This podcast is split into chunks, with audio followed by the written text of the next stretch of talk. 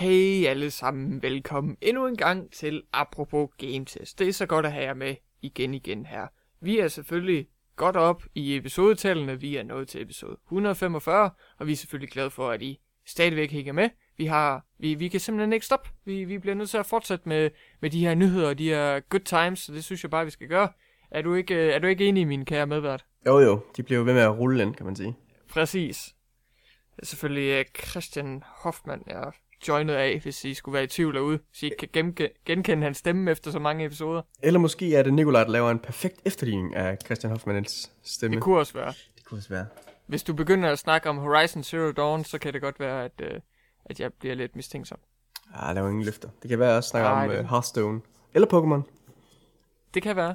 Det kan være. Der, der er mange muligheder for, øh, for den øh, mistænksomme adfærd og, og personer, der er sammen, øh, efterligner hinanden. Men, hvorom alting er, så synes jeg da lige, vi skal blive ved det, ved, ved det, ved det personlige og ved det hyggelige, og lige høre, hvad, hvad vi hver især har, har spillet siden sidst, før vi går over i de mere konkrete nyheder. Så vi starter øh, lige så stille øh, og roligt ud, synes jeg bare, vi skal gøre. Og så kan jeg så spørge dig, Hoff, hvad du har spillet siden sidst. Uh, jeg får simpelthen lov til at svare først på det svære spørgsmål. Yep, yep, yep, yep. Go! Oh my god, er the spot. ikke. Pressure. Hvad skal jeg gøre? Pressure song. Der spiller et spil, der hedder Slime Rancher. Ja. Uh, det er sådan et uh, indie-spil. Jeg tror, det er faktisk stadig er i Early Access. Uha, du bevæger dig ud på de øh, farvande. Ja. Og så gælder det om at øh, holde sin farm af de her slimede væsener, man så skal ud og, og hente ud i The Wilderness. Ja. Sådan first person øh, collectathon. Eller first person soccer. Mm-hmm. Det man har sådan en sugemaskine. Oh. Okay, Det er lidt skummelt. meget. Men så går det ud på, at man ligesom har sådan en lille range, man så kan opgradere nogle områder og lave dem om til det her. til så en enclosure til de her slimes, man kan fange. Eller det her det er måske et enclosure til øh, høns, der også går ondt. Eller man kan bruge noget som sådan noget. Her kan der plantes ting, kan jeg putte få ned i jorden og sådan noget. Mm. Og så går man ligesom ud i verden, og så fanger man de her forskellige øh, slim, som, eller slime, som så kan, de kan så kombinere sig. Eller det vil sige så, når de spiser noget, så spytter de noget ud. De fleste folk nok kalde sådan noget lort normalt, men det hedder... Og jeg kan ikke huske terminologien her, mand. Spliff, spot, spump, spunk, et eller andet. Kom ud af det. Oh, okay, jeg håber, det, er- det er nogle af de andre, og ikke den der sidstnævnte. Ja, og så, øh, Ja. de andre så lige løbe hen Åh. og løbe det, øh, spise det der. Eller indtage Ja. det på en eller anden måde, og så øh, bliver de transformeret om til sådan en hybrid af de to. Uh, Og så, evolution. det, det, det er sådan, evolutionen virker. Og så, øh, så, så får de så lyst til at spise, øh, så det er fordi hver af de her slime, de har sådan forskellige egenskaber, hvad de godt kan lide at spise, og hvor meget deres, øh, ikke afkom, men deres, øh, whatever, de ud, udveksler der, det, det er værd. Fordi det er nemlig det, du, du lever af at sælge. Åh, oh, okay, okay. Øhm, der- af værd, Der ikke? Så, er flere forskellige funktioner der. Ja, så når de så kombinerer, så begynder de at spise begge de øh, madtyper, de Ja. især godt kunne lide før. Hmm. Og så når de får mad, så, så laver de så udskillelse øh, to, eller hver en af de grundstoffer, der de ligesom er kombineret af. Nå for fanden. Så hvis der er en, en blå en og en hvid en, der er kombineret af, så udskiller de på en blå og en hvid. Ja. Øh, Og lidt, det lyder til, at der er en hel del at holde styr på. ja, men sådan lidt. Og så gælder det så om, at de ikke må, hvis der er en, der er kombineret, så må den ikke spise et element fra en tredje en. Åh, oh, nej. hvis den nej. gør det, så bliver det om til en tar-monster, sådan en Ah, okay. sort en. Og den flyver så rundt og sådan formerer sig ved at angribe de andre, og så transformerer dem om til tars også, og så sker det bare helt, og de angriber også en og sådan noget. Oh god. Så der der man skal være lidt øh, kontrol over situationen, når de øh, formerer sig og blander sig. Ja, det er sådan en god Ja. metafor til, til, hvad hedder det, kongerige, tænker jeg. Åh, oh, ja, ja, ja. Så vassalen, Ja, der dem, lige der holder styr på Game of landet. Thrones og sådan noget. Ja, ja, ja. Men altså, mennesker kan jo ikke bare styre sig selv, vel? Vi skal jo ikke, vi skal jo ikke have lov til at få helt fridom, øh, frihed, det ved du godt. Nej. Vi skal lige have en, der banker os i hovedet. Sådan lidt ligesom vi har Allan, forestiller Ja, mig. ja, selvfølgelig. Asphalt Otto, øh, kongen. Ja. Men det er sådan lidt sjovt, at det er sådan en type spil, men det så er en, øh, hvad, hvad, hvad hedder det, sådan præskabt verden. Altså den er jo, verdens layout okay, er jo lavet som er. random. Nej, lige præcis. Det, det lyder lidt som sådan et spil, der typisk vil have sådan en random genereret verden. Ja. Men det har den så ikke. Og så bygger- bygger man så, så ud ikke? Du ved, så finder man så øh, forskellige typer af foder, og, som så har forskellige kategorier, og måske har de sådan en, den her spiser måske vegetables, men den har en yndlingsvegetable, så kan du måske skaffe den, ikke? Så får du mere ressourcer fra den og sådan noget. Skal den lige forkæles? ja, ja. Ja, ja. Er Og så er sådan, der- "Kan- bare, bare spis, bare spis. Vi får begge to noget ud af det. Du bliver forkælet, og jeg får en bedre belønning. Og jeg får en øh, poop, der er mange penge værd. Yes! Største ønske. Det er symbiotisk relationship, Det er det. som man siger. Sam symbiotic. ja. Så det, det, men til at starte med, ikke, så, er det, så virker det sådan lidt for simpelt, lidt for, lidt, lidt kedeligt, sådan, du ved ikke. Når man, når man Mm. laver de spil, ikke, så er det sådan, så sidder man lidt og tænker sådan, hvad skal jeg nu lave? Nu har jeg fået dem her, jeg har ikke lige mere mad tilbage. Ja. Hvad bør mit næste mål være? Det er lidt et spil, hvor man ligesom skal kunne, enten spil skal levere ens mål via sådan hints, altså du ved sådan en uh, tutorial noget, eller så skal man Ja. ligesom selv være god til at finde ud af, hvad skal give mig kast med. Ja. Er det et Minecraft, eller er det et Terraria? Ja, sådan Det er lidt. jo så det. det. Men jeg tror, det, det er nok, minder nok mere om uh, Stardew Valley. Ah, ja, okay. Så Men øh, at, at nu har jeg spillet lidt af Stardew Valley, fordi de der tosser på Games vil jo ikke stoppe med at snakke om det. Uh, men er der sådan et, et, et mål øh, konstant? Eller kommer der et tidspunkt, hvor de siger sådan, om du styrer bare dine egne rutiner nu? Uh, jamen, øh, der var Det kom en, der kom, at vurdere. der kom nogen ind, der sad og streamede, der kom nogen ind og så, så med, som kommenterede lidt, der kom nogle hints og sådan noget. Mhm. Og der sagde den ene, han var kommet igennem spillet. Øh, men man Nå. kunne godt spille efterfølgende, men det lød til, at at komme igennem det bare var, at man fik sådan nogle, man kunne få sådan nogle forskellige journals. Ja. Og der var det bare at læse den sidste af dem. Det var vist PT afslutningen på spillet, men det er jo stadig early Mm. Øh, men som man sagde, man kan godt spille efter det, hvis man så. Ja, okay, så der er et endgame, eller der, er- der er et slutpunkt, ja. Ja. men der er også et øh, post-endgame, man bare kan Ja. spille videre og videre. Og det er ikke sådan, okay. At der kommer et vildt encounter eller noget lød til. Det, det, det forestiller mig ellers lige, da han sagde, at han havde spillet til slutningen af spillet. Nu kommer alle de der øh, øh, monstre flyvende for at tage dit poop. Oh no! The last stand. The Tar Monsters This is it. come Ja. to your poop. Og hvor er de? It's a smart poop. Nobody gonna, uh, nobody's gonna take it from me. God Står du bare der med en poop i din hånd, og så bare rækker op i ja. luften, og så siger du, From my cold dead hands. Ja. Eller warm med poop. mm. Det ved jeg ikke. Det kan man så selv lidt øh, arbejde lidt med, når man kommer dertil. Uh, forstået, forstået. Har du ellers, øh, har du ellers øh, givet dig ud på andre eventyr på, inden, inden for videospillets? Jeg har også leget en lille smule med Uncharted 4, har jeg nødt til nu. Nå ja. Nu vi taler om øh, små, øh, hyggelige indie-spil. Små hyggelige indspil. Kommer også rundt og graver i lort, og så finder man måske nogle skatte engang imellem. Måske. Men uh, Måske, det, måske får man pigen til sidst. Nå nej, Uncharted 4. Åh, oh, spoiler. Det, Oh øh, det kan jo være, at øh, starten på det spil er lidt anderledes, end man skulle tro. jeg har allerede fået uh, The Grand Prize til at starte med. Det er det. What, what, what more, more could you ask for? Ja, det var det. Det er super. Så det, det er hyggeligt nok. Jeg har jo ikke spillet det før. Øh, Nej.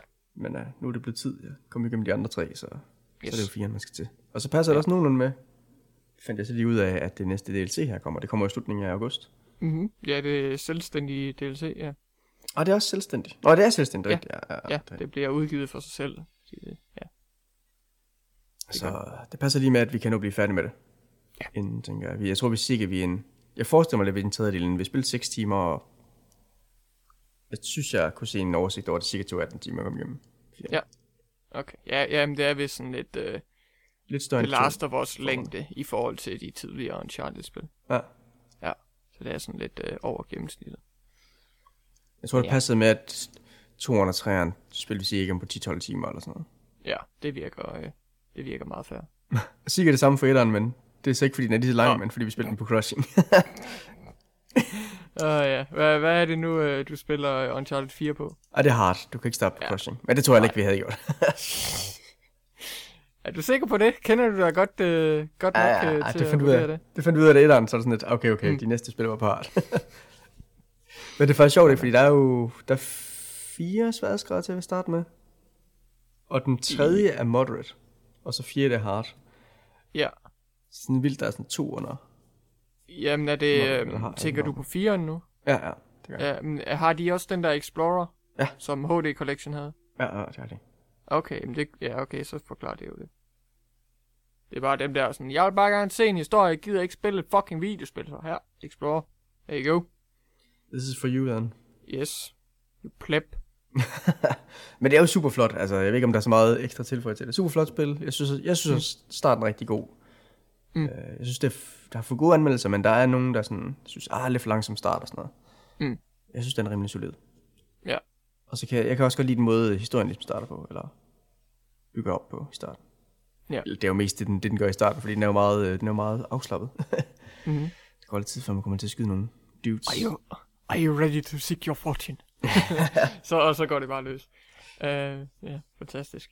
Um, kan, kan du så mærke, sådan førstehåndsindtryk, øh, kan du så mærke, at det er instruktørerne bag uh, The Last of Us, der står for historien? Ja, det synes jeg godt, man kan. Ja. Altså, den tager så lidt længere tid i starten om at bygge op. Der er sådan lidt, lidt flere nede på jorden øh, momenter. Mm. Ja, ja, lige siden Uncharted 2, med det der Himalaya-segment, hvor man bare går rundt i den der øh, village og klapper en ko og sådan noget, så er de sådan mere og mere, eller i, i højere og højere grad eksperimenteret med, hvordan de kan implementere de segmenter. Ja. Jamen også bare sådan hverdagssituationer, ikke? Altså, hvor han så mm. på, på det job, han så har fået, hvor han er, efter han er retired, ikke? Eller, Ja. som, som først virker som sådan en skattejagt, men så er det det ikke alligevel. Altså, sidder han Åh. hjemme i hjemmet der og spiser mad med, med the wifi, og så... Øh, Ja. det er sådan lidt mere jordnært til at starte med. Mm. Så, men det begynder ligesom at åbne op for eventyret. Vi er nået til, hvor det er ligesom ude på, ude i de, hvor er det, irske, nej, det skotske Highlands, men de løber rundt i. Mm-hmm. Lovely. Og, så- og glider ned af øh, bjergsider og alt muligt. Ja, det er jo en ny, øh, kan man overhovedet kalde det en gameplay-mekanik? Jo, det er det. det er, jo- ja, de der gliding services, eller de der rough services, som man bare sådan glider ned af. Ja, det er en del af environmental puzzles næsten. Kan man Ja. Ja. Men jeg synes faktisk, det er rigtig godt lavet, fordi, altså både grafisk og sådan noget, men også, også jeg synes, selvom der ikke er sådan overhængende død ofte i de der climbing-segmenter, så virker de lidt mere puzzlesk, end de gjorde i de tidligere Uncharted-spil. Mm-hmm. Det åbner lidt op af det i træerne, synes jeg også. Øh, men ellers så har de været sådan lidt en linjeaffære. Ja, jo, helt klart. Altså, jeg tror, jeg tror helt klart, at leveldesignet kommer til at overraske de fleste i Uncharted 4 i forhold til de tidligere, ud fra hvad jeg har set. Fordi jeg mangler stadigvæk lige at give det, give det den tid, det, det skal. Men, Ja, det var jo disk, hvis du kan låne dengang. Og det har Jamen, også selv. jeg- Ja, ja, du, øh, ja, du mindte mig om det. Sådan, hey, der, der er en deal herude til gode penge. Sådan, hey. Det er super. Øhm, så ja. Og så I nåede også, øh, I nåede også at se Sully. Ja. Selvfølgelig. Han er med rimelig til. Eller ham, som, hvad var det, jeg kaldte ham? Frank? Ja, du kalder ham Frank. jeg ved ikke, hvor lige jeg havde det navn fra. Frank. Jamen, Jeg tror, jeg tror, du havde sådan samtlige navne til de forskellige karakterer. Det var overhovedet ikke rigtigt. Du ved, jeg lige spillet etteren, eller fra 1 til 3 op til, så jeg er klar til 4'eren, ikke? Ja, og så kan jeg bare præcis. navn. Åh, Jeg kan alle ikke Alle de her karakterer, jeg elsker og har brugt så mange øh, og tilbragt så mange timer i selskab med. Ah, Frank! Åh, oh, Hvor ham nørden henter offer sig selv, fordi han var vild med Laura Croft. Nå, nej, okay. øh, øh, ups. Kok, altså. Ja. Simpelthen ikke i orden. sådan kan det gå. Hvad med dig, Holm? Hvad har, hvad har du spillet? Åh oh, ja, hvad, hvad har jeg ikke spillet? Og det er så her bare lidt slukker for podcasten. Nej, nej, jeg, jeg joker, jeg joker, jeg joker. Ro nu alle sammen. Nærmest. i, i, I hvert fald så, øhm, så det, det jeg kan, kan snakke lidt om, øh, udover selvfølgelig over Final Fantasy 14 MMO'en, det ved I jo godt, folkens, det er awesome.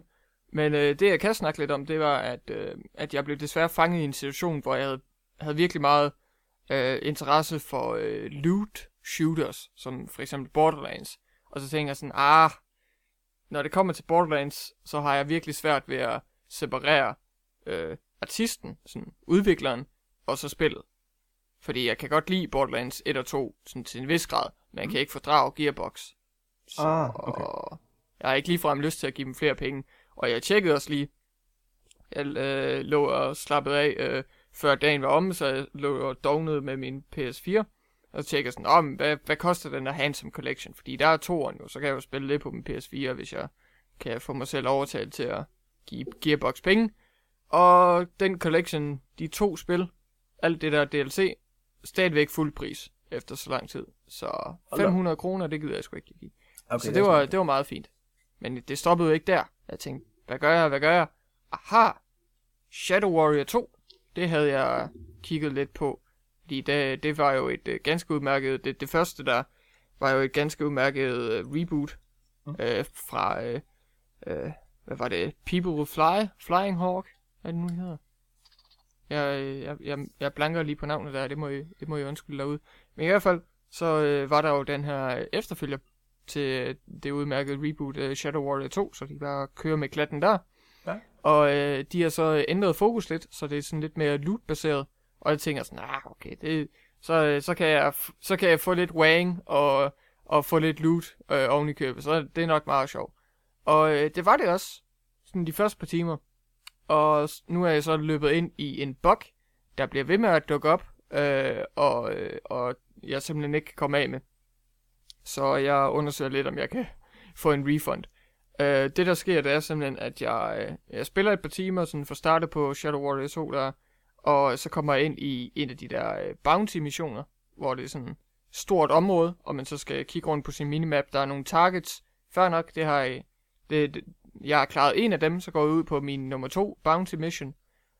Og øh, så fem minutter inde i missionen, så dukker der den her bug op, hvor at det simpelthen, der er utrolig meget stotter, hver gang jeg bevæger mig. No. Simpelthen som om spillet ikke sådan kan hamle op med, med, med frameraten, og, og det bare sådan tak, tak, tak, tak, tak, øh, kører der henad. Og jeg tænkte sådan, det var mærkeligt, Nå, der er måske mange monstre på skærmen, så det forsvinder lige om lidt. Nej, det gjorde det ikke. Så tænkte jeg, okay, fair nok. Jeg, jeg har også haft, øh, jeg har også spillet meget PC de sidste par år, så jeg kender godt til tekniske problemer. Og øh, slukker jeg bare lige for spillet, slukker for min PS4, og så starter Shadow Warrior 2 op igen. Fint nok, så kører det. Så går der 5 minutter, så dukker det op igen. Så... Tror bare... Tror bare lige, jeg lige skal høre Sony, om ikke lige kan... Kan, kan sige tak men nej tak til den. Fordi det synes jeg godt nok, der er rimelig uselt. Men det er så galt, så det er sådan helt uspilligt, eller hvad? Altså er det sådan helt... Ja, yeah. man ja altså det er uspilligt. Det, det, spil fungerer fint, men så lige snart den øh, bug eller glitch, den dukker op, jamen så, altså, så kan jeg ikke spille det. Fordi det, det er godt nok mærkeligt, fordi resten af, af, af spillets miljø og, og spillet framerate, det fungerer sådan nogenlunde, men det er sådan, hver gang jeg bevæger mig, så sådan, der, der er noget, der ikke rigtig passer sammen, som om, som om der er en eller anden refresh rate, eller sådan noget, der ikke rigtig kan hamle op med frameraten, eller hvordan det nu er. Der er i hvert fald, der er sådan to aspekter af spillet. Spillets grafik og spillets framerate, der ikke passer sammen. Okay. Så det er rimelig fucking frustrerende. Og det værste af det hele var, at jeg købte som en pakke øh, det første Shadow Warrior og Shadow Warrior 2 til PS4.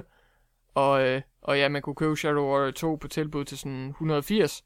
Og så lige for 10 kroner mere, så kunne man få det første spil. Og jeg tænker, fair nok. Og jeg spillede også lidt af det første spil. Det var også udmærket. Det kørte fucking fremragende. I forhold til, at det var en PS4.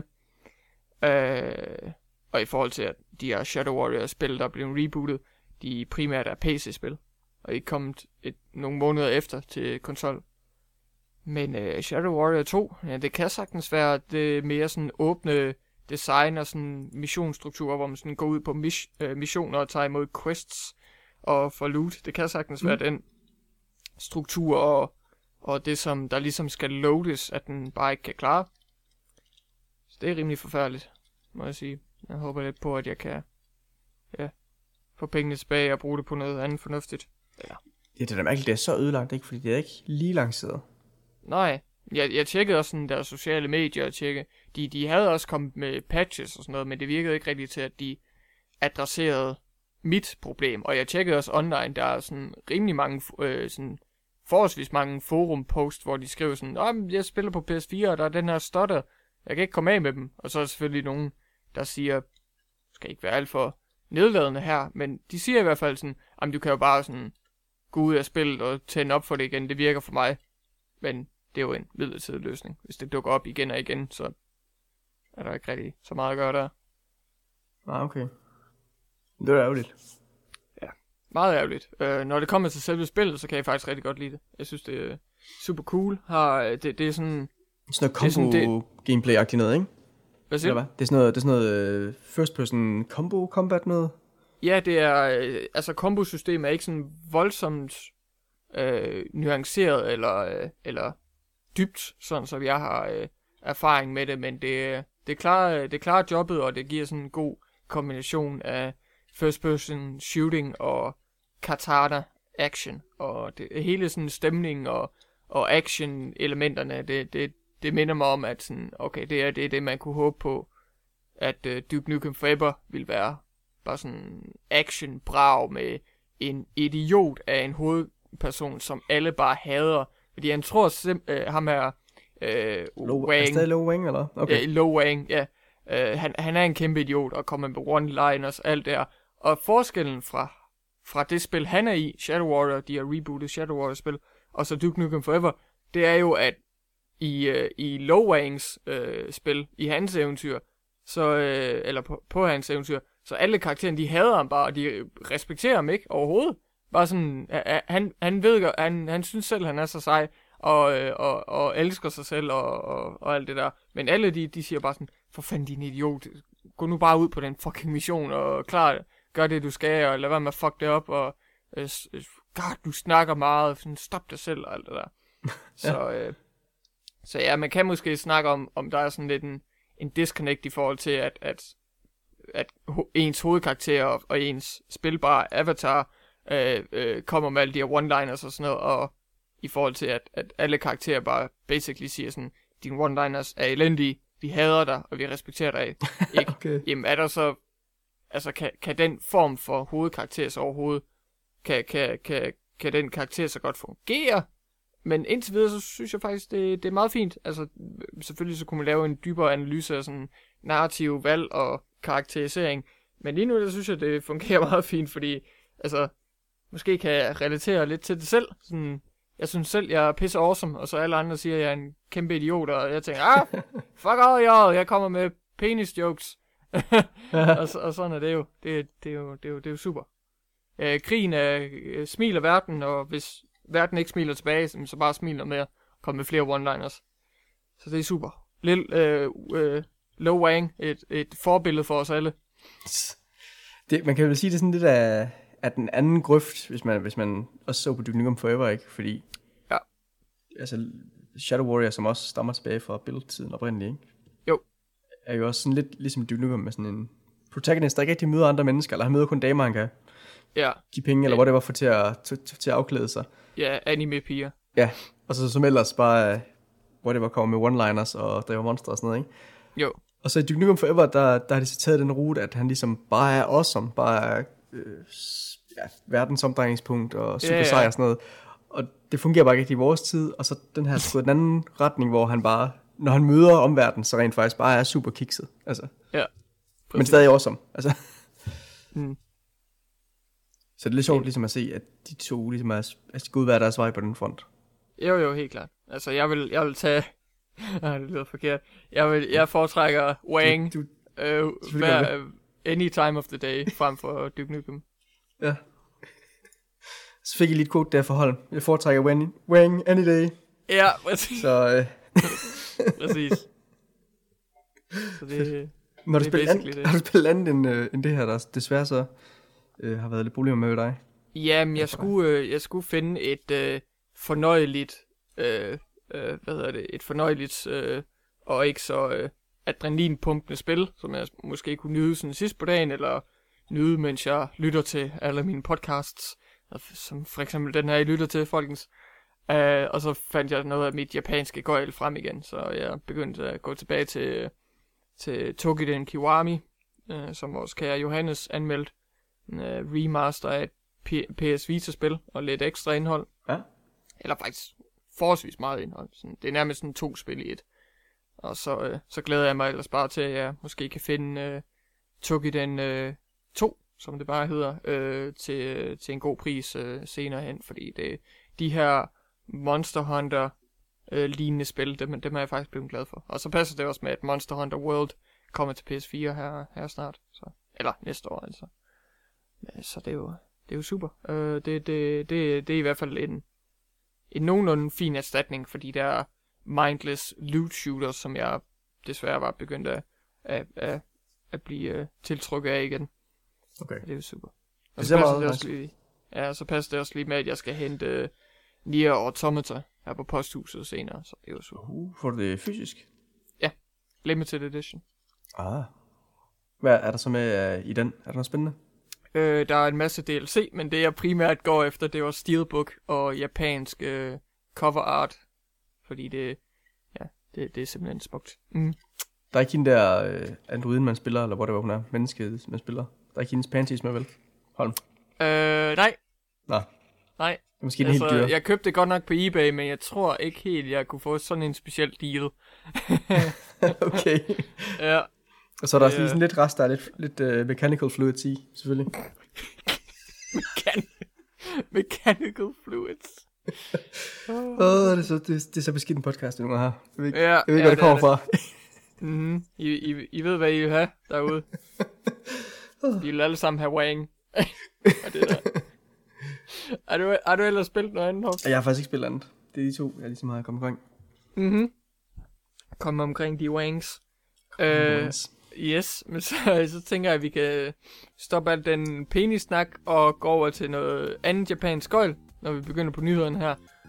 Og jeg ved ikke helt, om der er nogle penismonstre med i, øh, i, i Lost Planet 2, men i hvert fald så er det øh, midlertidigt blevet fjernet fra Steam.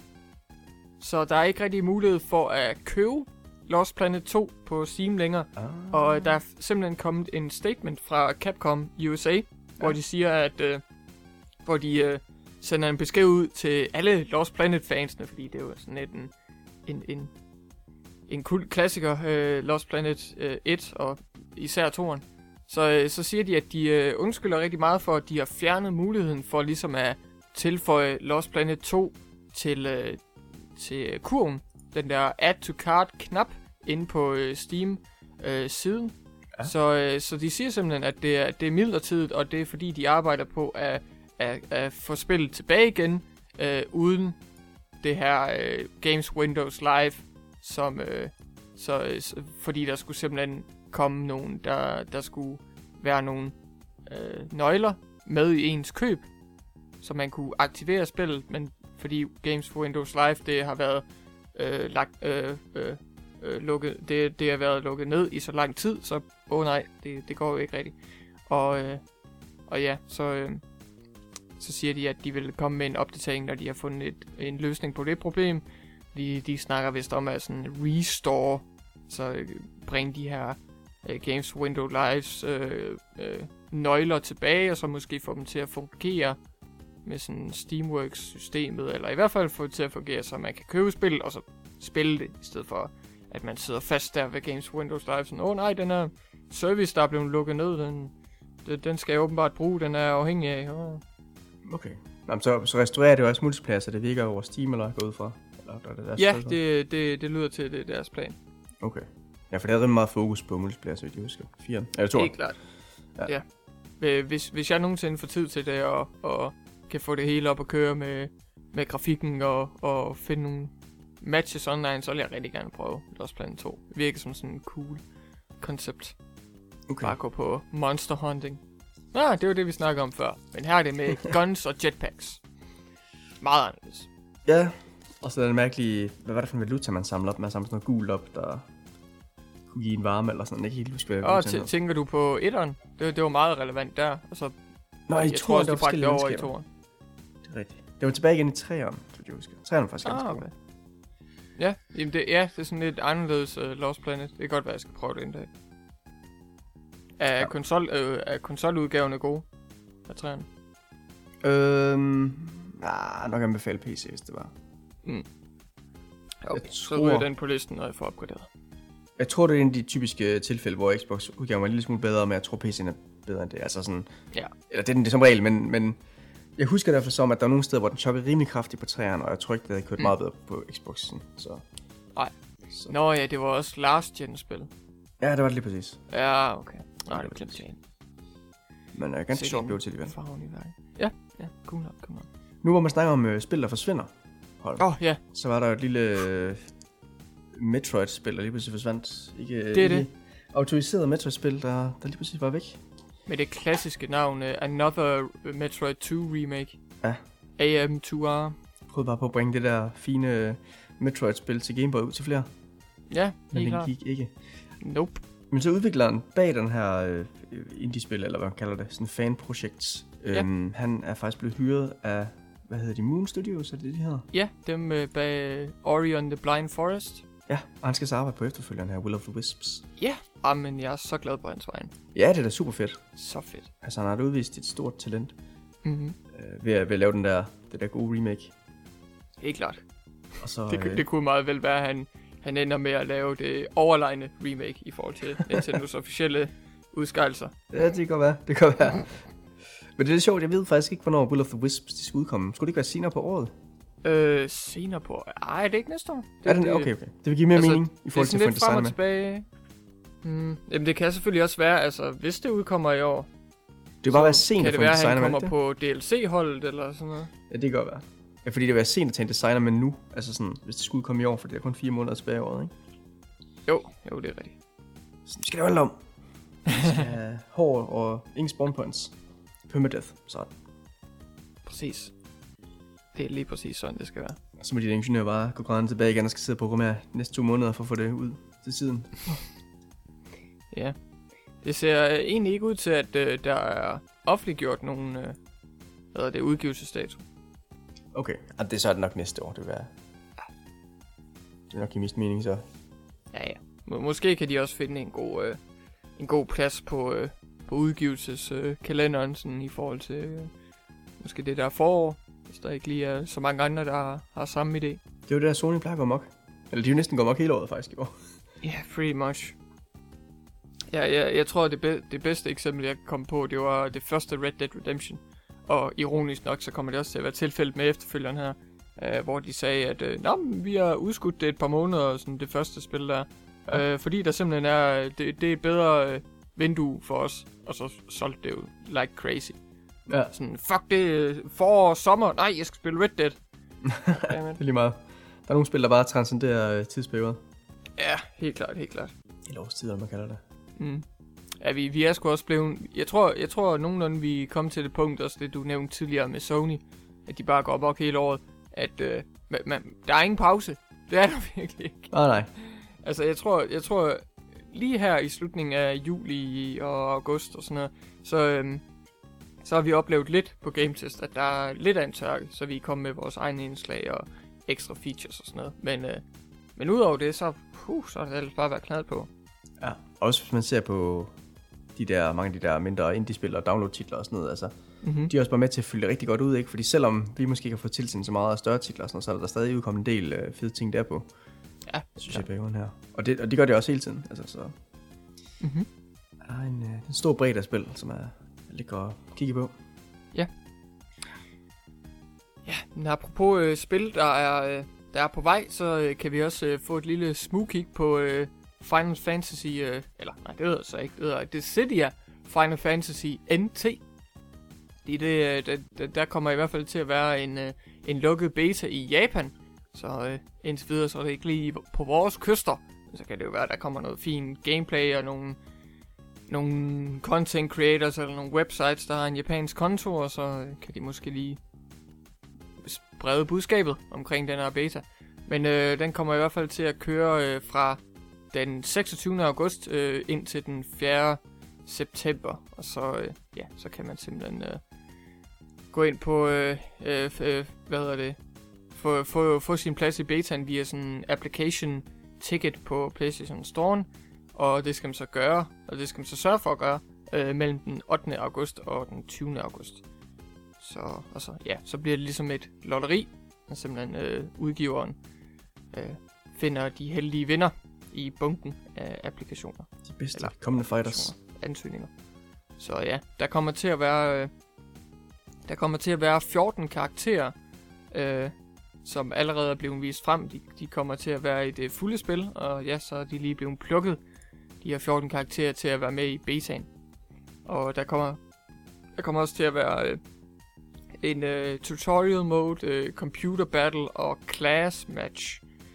Hvad det så egentlig betyder, det er i hvert fald noget, jeg skal holde godt øje med. Det kunne meget vel være, der kom nogle dejlige previews eller noget andet godt her. Men i hvert fald så, øh, så ser det ud til, at øh, det ikke lige bliver vores tur øh, lige nu. Øh, godt nok så, øh, så er spillet jo allerede ude øh, i de japanske arkader.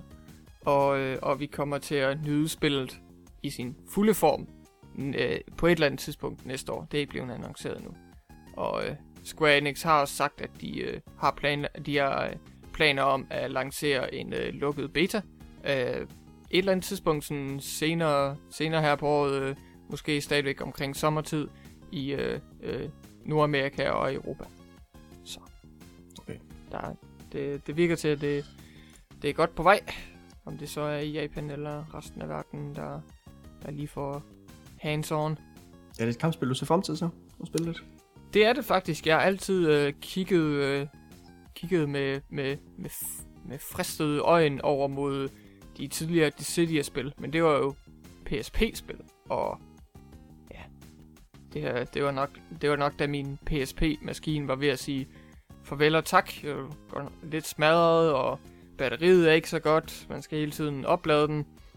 Og øh, ja, så kunne det selvfølgelig også være, at jeg kunne finde en eller anden PlayStation TV, og så se, hvordan det fungerer med de tidligere Dissidia-spil. Men, hvor alting er, så øh, ser Dissidia øh, Final Fantasy NT rigtig cool ud. Og øh, der, er, der er allerede nogle Final Fantasy øh, fans, der har været ude og sige, at sådan, wow, det ser faktisk ud til, at mine yndlingskarakterer, øh, som fra, fra for eksempel Final Fantasy 7, de bliver øh, vist frem øh, her i og bliver behandlet med mere respekt, end de gør i remaken. øh, sådan, jeg kan meget bedre lide det der, øh, det der karakterdesign, og det ser... Åh, oh, hvad, hvad er det? Cloud, han smiler. Ej, der kan man bare se. øh, og ja, så, så for eksempel også øh, karakterer som øh, øh, Tidus fra Final Fantasy 10. Han, øh, han ser også ud til at være en, en, en, en, en, en cool karakter i, i det her fighting-spil, så det kan være, at han redeemer sig selv og ikke har travlt med at grine så meget. øh, Er der en hovedperson? creepy latter. Titus? Hvad siger du? Er der hovedpersonen Titus der? Ja. Ah, Hvad så med Walker? er Ah, med? ah, ah, ah! Det er ham. Jeg kan ikke huske hans grin. Er Walker også med? Øh, det tror jeg faktisk. Det tror jeg faktisk. Ja. Det er, jeg, er sådan, de, hvi- hvis du, hvis du forventer, at en Final Fantasy karakter er med, så er de højst sandsynligt det. Okay. Fordi altså, med de første, med de første Dissidia-spil, så bragte de også mange af de her sådan, øh, klassiske og rigtig øh, retro-karakterer fra øh, 1 til 6. De bragte de sådan frem og gav dem sådan et, et opdateret look og øh, gav dem hver deres sådan, øh, rolle i forhold til historien og i, i øh, fighter-udvalget. så øh, det er jo rigtig cool at se. Ja, okay. Ja. Jamen, når man snakker om Final Fantasy uh, beta, Ja. så er der også en, øh, en der har været en beta undervejs til multiplayer-delen af Final Fantasy 15. Hmm, forstået. Og den går næsten ud fra, at du ved mere om end mig, men øh, den, den har fundet sted Ja, på nuværende tidspunkt, hvor vi optager, og øh, der var det påkrævet, man havde øh, Season Pass til spillet. Det var det. Det var, det var, ja, det var, øh, det var, det var med i pakken. Og så man havde. PlayStation Plus eller Xbox One La- Gold, hedder det. Ja. Så man kunne spille multiplayer-delen her. Uh, Præcis. og så kunne man så lave sin egen custom dude. Så det var ikke en af de folk fra hovedspillet eller historien, der man spillede, men... Uh, Nej, det var ikke et af de band, øh, boyband medlemmer. Nej. Og så... Øh, jamen, hvad, hvad, hvad går det så ud på? Er det så forskellige udfordringer, man kæmper igennem sammen, eller hvad? Sådan. Jamen, det er sådan forskellige quest, man kan øh, gå, ud, øh, gå ud og deltage i sammen med sine venner. Er det, er det sådan en, er det sådan en sidestående kamp, minikampagne, eller er det bare sådan en quest, der bare er delt ud på hovedmappet i det origin- originale spil? Ved du det så? Jamen, i forhold til betaen, så er der sådan et aflukket område. Ja. Så det er ikke sådan det fulde mm, øh, miljø og, og, og, og område, man ligesom får, får øh, øh, øh, mulighed for at, at løbe rundt i og køre rundt i, og hvad man nu vil. Men øh, i hvert fald så, så, så virker det meget som om, det er sådan free roaming, øh, hvor man så kan tage imod quests og gå ud og, og kæmpe og, og, og ligesom deltage i, i uh, kaoset der og Okay. gå i level. Ja. Det virker som en god idé, det der med, som du siger, med ligesom at, at sætte det ved siden af. Altså, så er det her over multiplayer-delen af. Helt klart, helt klart. Jamen, de, de har jo snakket om, at de, de vil nok også tilføje øh, karakterer som øh, Noctis og de andre hovedkarakterer fra, fra, øh, fra singleplayeren, men det bliver nok mere sådan, måske sådan unlockable skins, eller måske sådan unlockable characters, man kan, man kan øh, vælge eller få, få del i deres abilities. Fordi sådan så det indtryk, jeg har fået, så kommer der ikke til at være nogen som helst øh, story, øh, historie signifikans i forhold til det. Altså det, jeg tror, det vil være lidt mere besvær end øh, gavn, hvis de gik ud på, på, på den front, og ligesom sagde sådan, at vores, vores multiplayer-del, den kommer også til at have en, en, en rolle at spille i, øh, i øh, den primære historie. Det, det, Det er tror jeg, det være lidt for meget bøvl. Hvad siger Nå. du? Det er, det er the real ending. Ja, ja, forhåbentlig, forhåbentlig. det, det, det kunne være cool. Men altså, jeg tror, ja, øh, kort sagt, så tror jeg bare ikke hele præmisset med, med den her rejse, som de her venner tager ud på i Final Fantasy 15, det er bare slet ikke koblet sammen med multiplayer shenanigans. Okay. Det jeg så synes, der er lidt sjovt, det er godt nok, hvordan at der er nogen, der har snakket om, og det er selvfølgelig bare sådan førstehåndsindtryk og, og hvad man nu vil, men det virker til, at øh, kampsystemet er sådan langt mere, øh, hvad hedder det, øh, dynamisk og, øh, og, og spændende, end, end det man så i, i singleplayer-kampagnen. Så det kan jo sagtens være, at det er der, hvor de lægger deres fokus i multiplayeren, sådan simpelthen sige, vi skal have det her awesome kampsystem, og så kan man ellers bare gå derud og gå på eventyr og kæmpe mod de her øh, store monstre og, og tage på en episk rejse sammen med sine øh, real-life venner, som så er repræsenteret i spillet, øh, i spillets multiplayer.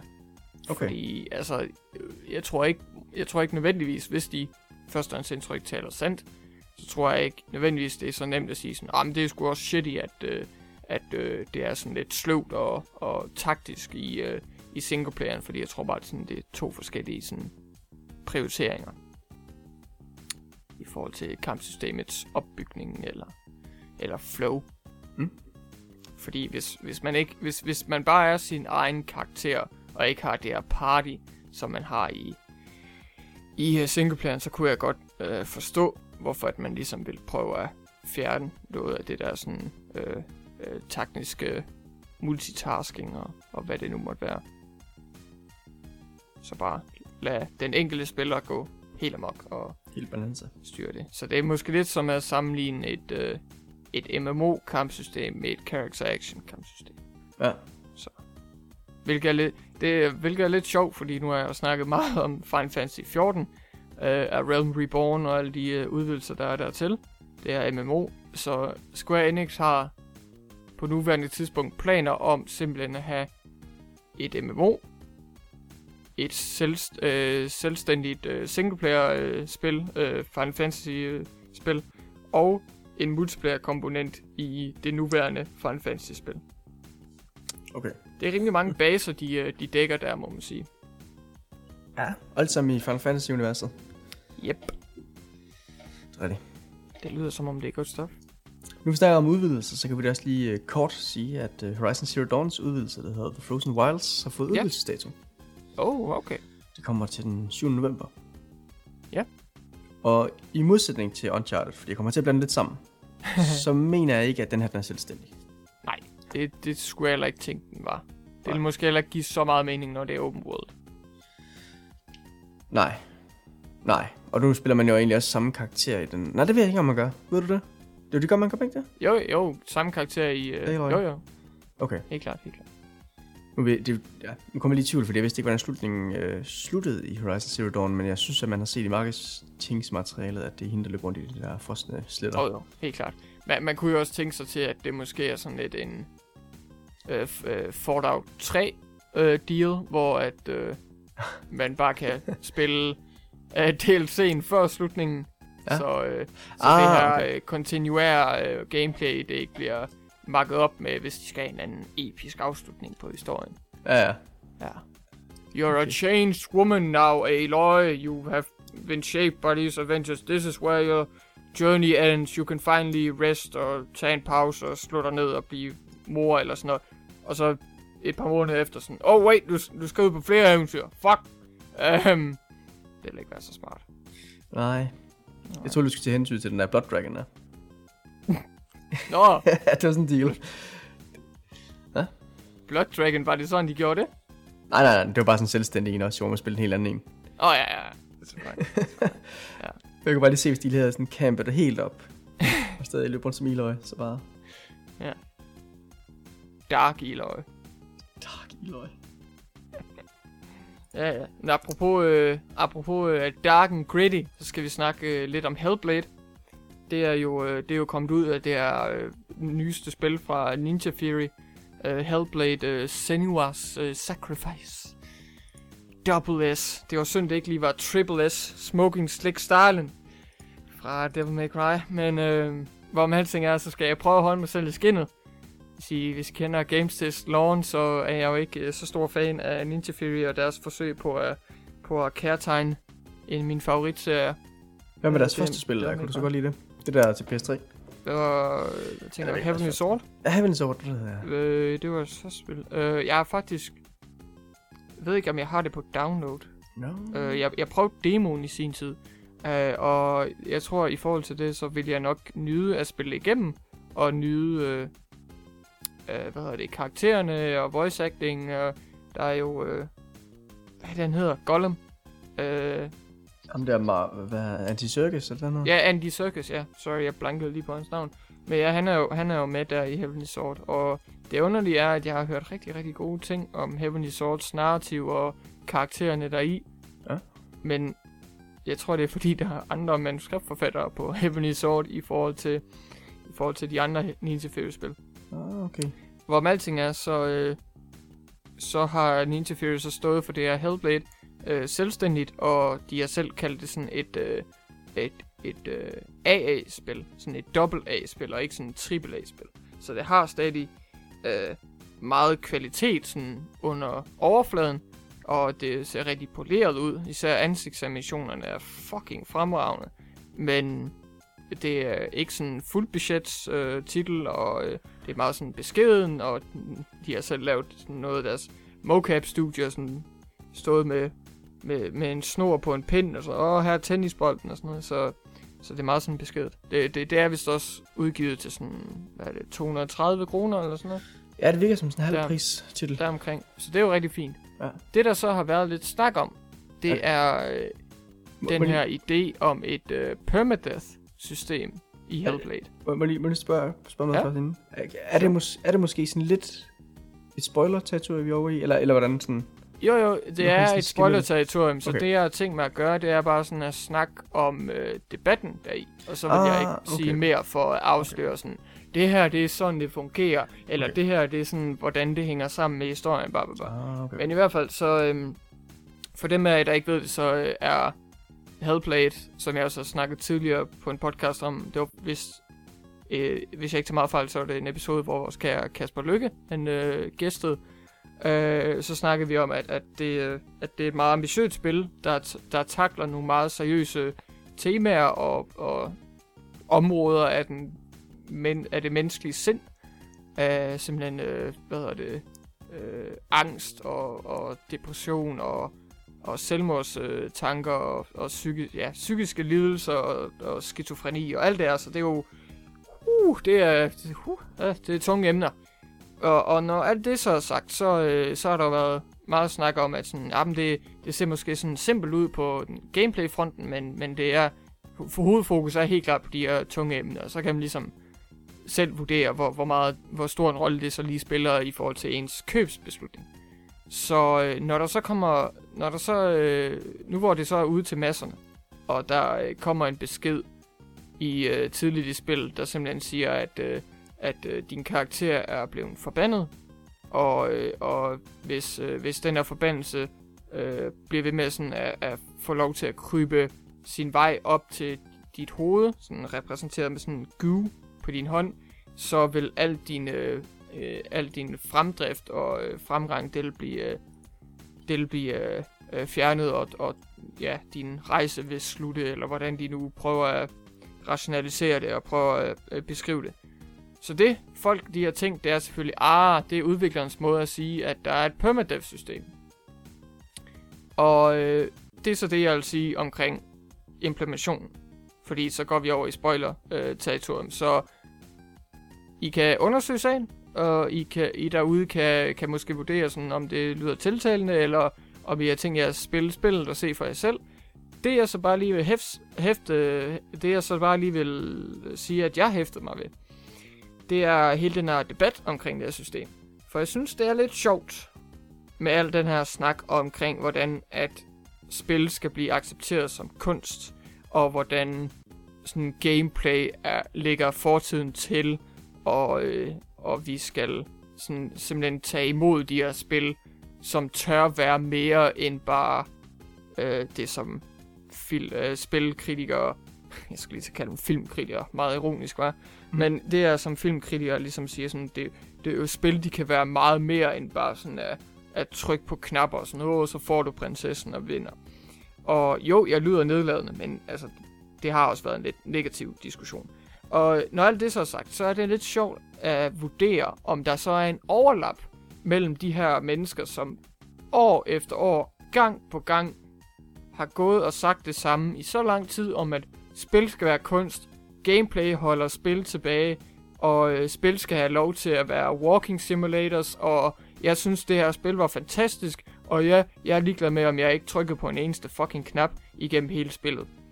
Hvis der så er en overlap mellem de mennesker, og dem her, der så siger til, det her, øh, til den her øh, idé om et permadeath-system i et spil som Hellblade, der måske er sådan 5-6 timer lang, og det er et lineært narrativ, så siger sådan, fuck det, det er sgu da idiotisk. Øh, og det, øh, det synes jeg godt nok, der er tåbeligt, og jeg vil give spillet 1 ud af 10, og hov, vent lidt, så senere hen, så tager jeg min anmeldelse tilbage, og nej, jeg har, øh, nej, jeg har selvfølgelig ikke spillet spillet endnu, men jeg kan sige, at det her, det er en dårlig idé.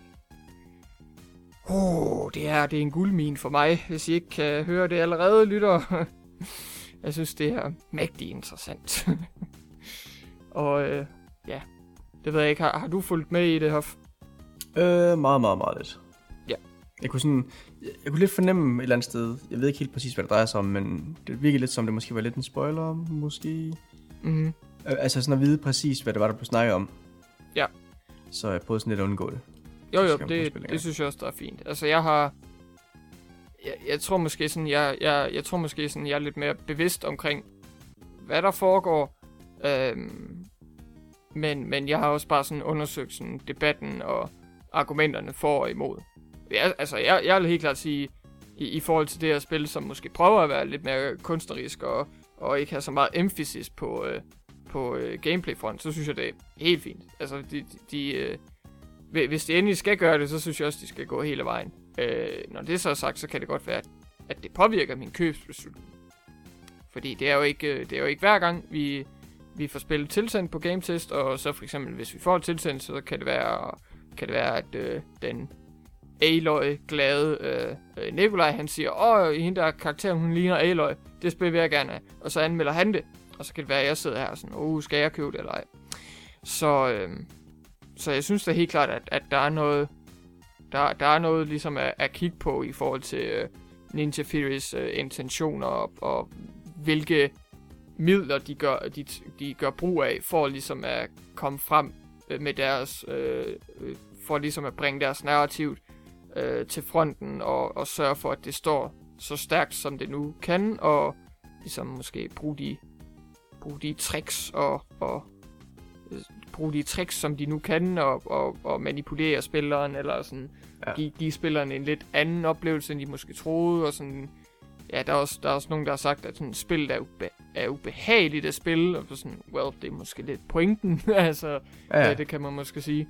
Så i forhold til øh, hele min øh, hele min, min mening omkring sådan øh, videospil og hvordan de skal være, så synes jeg, at det er meget passende, at det enkelte videospil ligesom sørger for at gå fuldt ud med sin øh, idé, måske mere præsentøs, sin vision for øh, spildesignet, så det er også derfor, at jeg til enhver tid vil forsvare spil som Devil May Cry 3, hvor folk de siger sådan, at historien er idiotisk, og, og det er bare sådan mindless, øh, en, øh, historien er en undskyldning for gameplay, sådan, ja okay, lidt oversimplificering, men jeg kan godt, altså det er ikke noget, jeg vil sådan, for øh, det er ikke noget, jeg sådan vil argumentere imod, men så vil jeg også bare sige, at de har But what de har, gameplay? kon- de, har, de har konstrueret et spil, der er så tight og så øh, awesome at spille, og så prøver de bare ligesom at bruge nogle af hel- historieelementerne til sådan ligesom at forstærke nogle af gameplay-elementerne. Som for eksempel, vi har en meget, meget, meget, meget selvglad og, øh, og, øh, og, ser, og hvad er det, overlegen øh, hovedkarakter, så har det ligesom også en pointe, eller så, så er det så også afspejl, afspejlet i øh, gameplayet, hvor der er det her øh, styling-system, øh, øh og karakteren kommer med quips, og ja, man kommer ligesom ind i den her rytme, hvor man øh, karakteren og øh, en, en selv som spiller er på samme niveau, hvor man tænker sådan, ja, yeah, de her dæmoner, de kan bare komme an, jeg er dem overlegen, og jeg, ja, jeg kan tryne dem uden problemer. Og så er der selvfølgelig også nogle øh, dele af spil, hvor især musikken og nogle enkelte cinematografiske detaljer omkring øh, plottet, det, det er sådan meget fint. Så Devil May Cry 3 på den ene ende af skalaen, og så har vi Senua, øh, eller så har vi Hellblade, Senua's Sacrifice på den anden ende af skalaen. Så ikke fordi jeg siger, der er noget galt med den ene og den anden, det må man jo vurdere ved det enkelte spil, når man får et spil i hånden. Sådan. Ja. Okay, hvordan er det her? Øh, formår det at realisere alle sine idéer? Er der nogle idéer, der bare decideret går imod spillets design? Er der måske nogle ubevidste designvalg, hvor de sådan, åh, oh, de tænkte ikke lige over, hvordan det, hang, hvordan det her element hang sammen med det andet element af spillets design? Hvad ved, det, det må man jo lige vurdere selv. Øh, Jeg synes i hvert fald, at uh, Hellblade Senua's Sacrifice er noget af det mest interessante, jeg har set fra Ninja Theory. Og jeg synes, jeg synes, de skal holde sig i det spor, hvis det er det, de gerne vil. Altså, nu skal jeg ikke tvinge dem til noget. Det, det er jo det sidste, jeg vil ud fra alt det her øh, øh, øh, medie shit show og, og spilkritiker, så jeg vil ikke tvinge dem til noget. Men det virker som om, at de har fundet et sted, hvor de kan udtrykke sig selv til et, øh, og så ligesom styre deres budget i forhold til sådan, at de laver AA-spil, og de laver, de, de har meget, de, de har sådan en meget, meget dyr mocap-teknologi, men så ved siden af det, så har de også et lille beskeden studie, og ja, det står med en pen og en baseball og sådan noget. Så Ja, det er sådan lidt, det, det, det skal alt sammen lige gå op. ja, ja. Klart, det er klart. Kan du ikke få det til at gå rundt, altså? Mm-hmm. Fordi det ser virkelig, altså, sådan øh, grafiske præsentationer og sådan noget, er der virkelig, virkelig, virkelig flot. Ikke Så der klart. ligner det jo helt klart et øh, AAA-spil. Ja, ja, det gør det. Så, og ligesom AAA-spil nu om dagen, så er det 1080p, øh, 30 frames per sekund. Selvfølgelig. Cinematisk oplevelse, du ved. ja. Hvad er det? Det er PC og PS4, ikke også? Er det ikke det, det kommer til?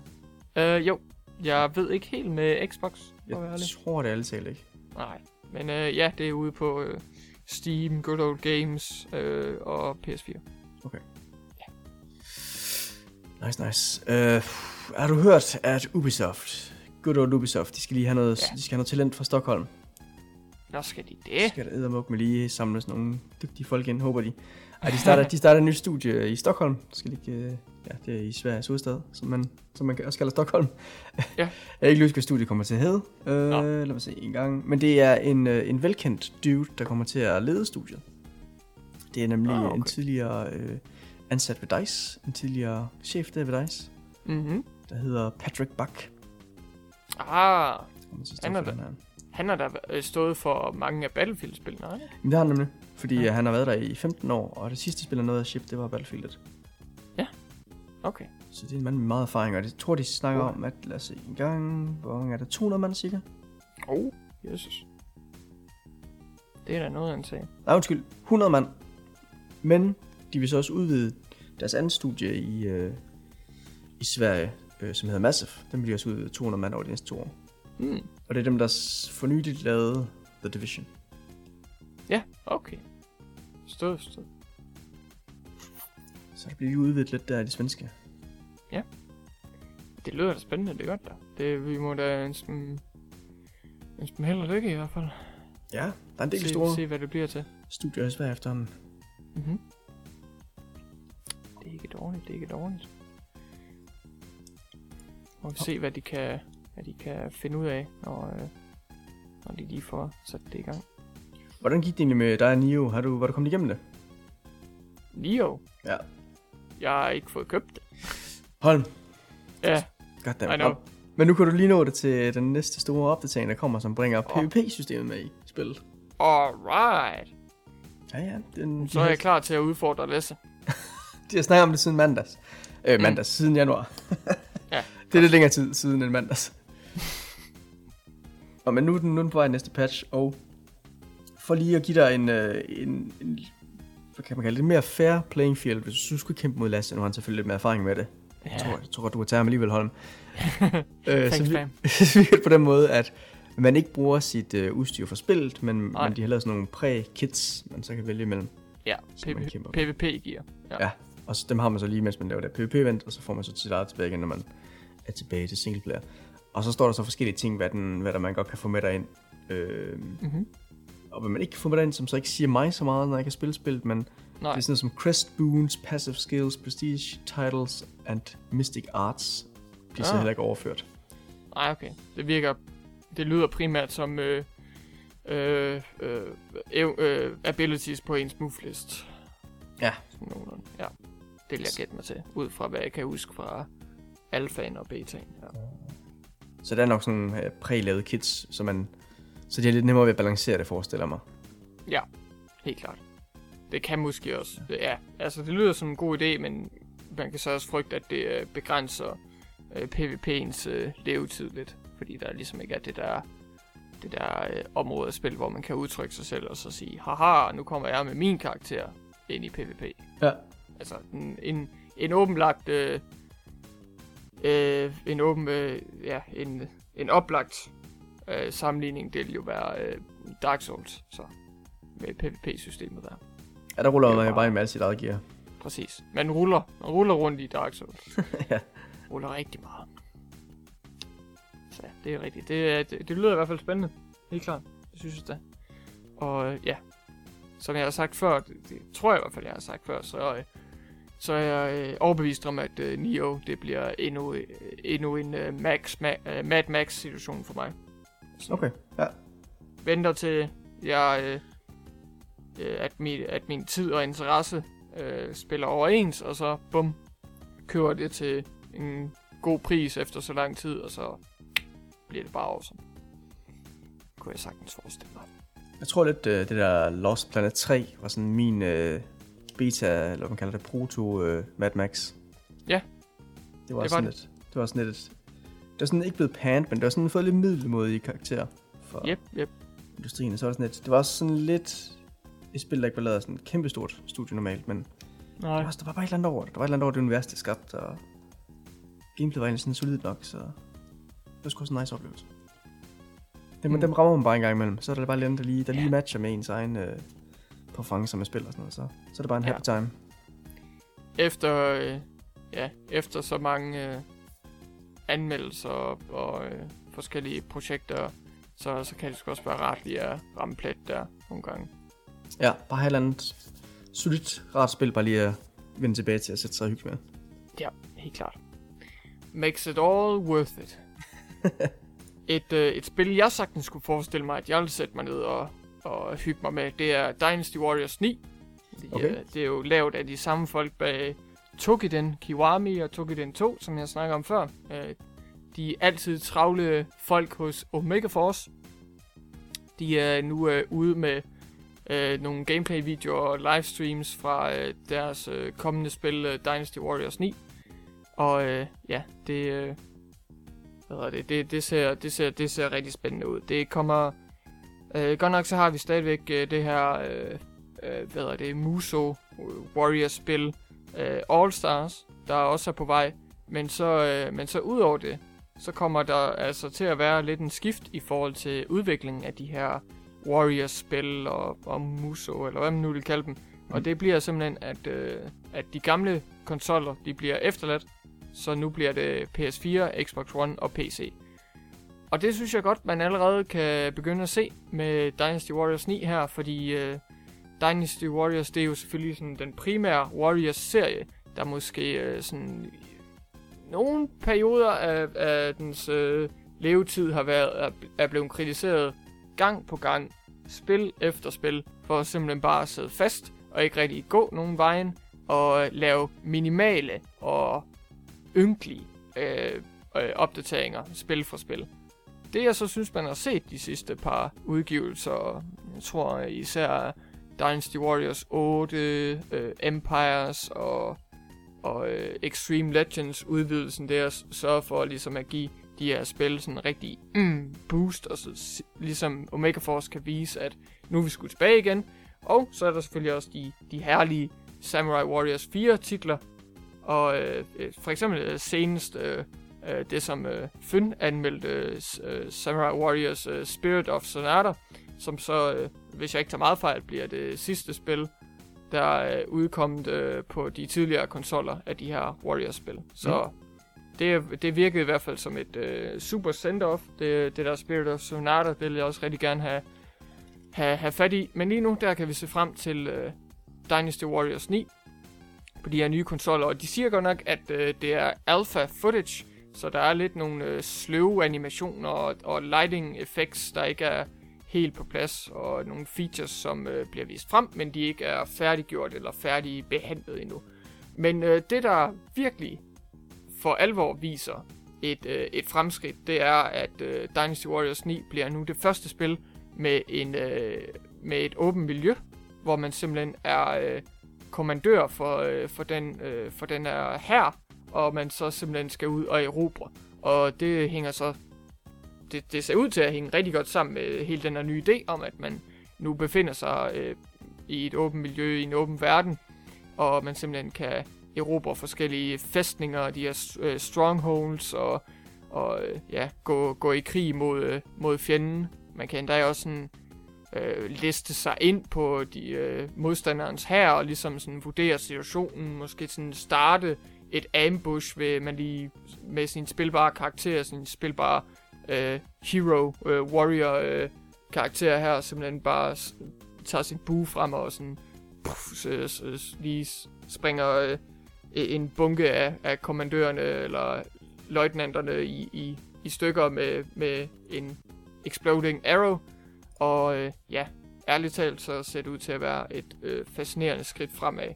Og øh, der er, øh, ja, det ser ud til, der, at, at mulighederne for ligesom at bringe det her øh, meget, meget simple øh, Warriors gameplay til det næste niveau, det virker, det virker sgu oplagt, og ja, jeg ser rigtig meget frem til det.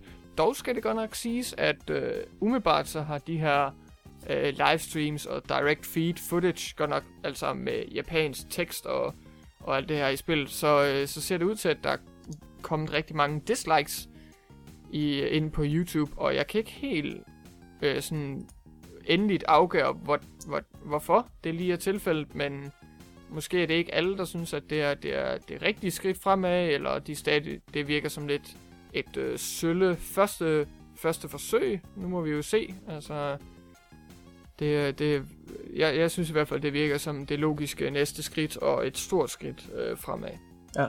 Så øh, det, det, her, det her skridt fremad koblet med øh, et fokus på øh, de primære konsoller og PC, det, det kan meget vel være, at det, det kommer til at gå op i en højere enhed, øh, højere enhed når, det, når det kommer her, øh, jeg tror hvis det er næste år, hvis jeg ikke tager meget fejl. Det, øh, hmm, hmm.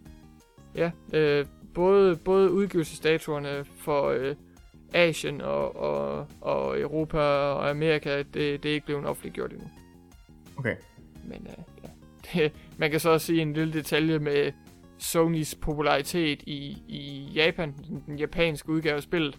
Det, den er meget øh, tydelig, fordi øh, spillet kommer kun til øh, PS4 i Japan. Så der, Ah. der er simpelthen åbenbart ikke interesse nok for de andre maskiner. Og ingen andre overhovedet? Nej, nej, kun PS4. Nå, okay. Ja, fordi der er forholdsvis ofte, hvor man ser, at de har en anden udgiver i Japan. Øh, at der simpelthen ikke bliver udgivet en Xbox-udgave, for eksempel, fordi den sætter sig lidt derover. Ja, Uh, men lige for med alle andre versioner, det er sådan... Det er ikke så tit, man ser det. nej, altså man skulle tro, der også var PC-spillere i Japan, der gerne ville spille det her spil. Høj opløsning, framerate, alt det her. Ja.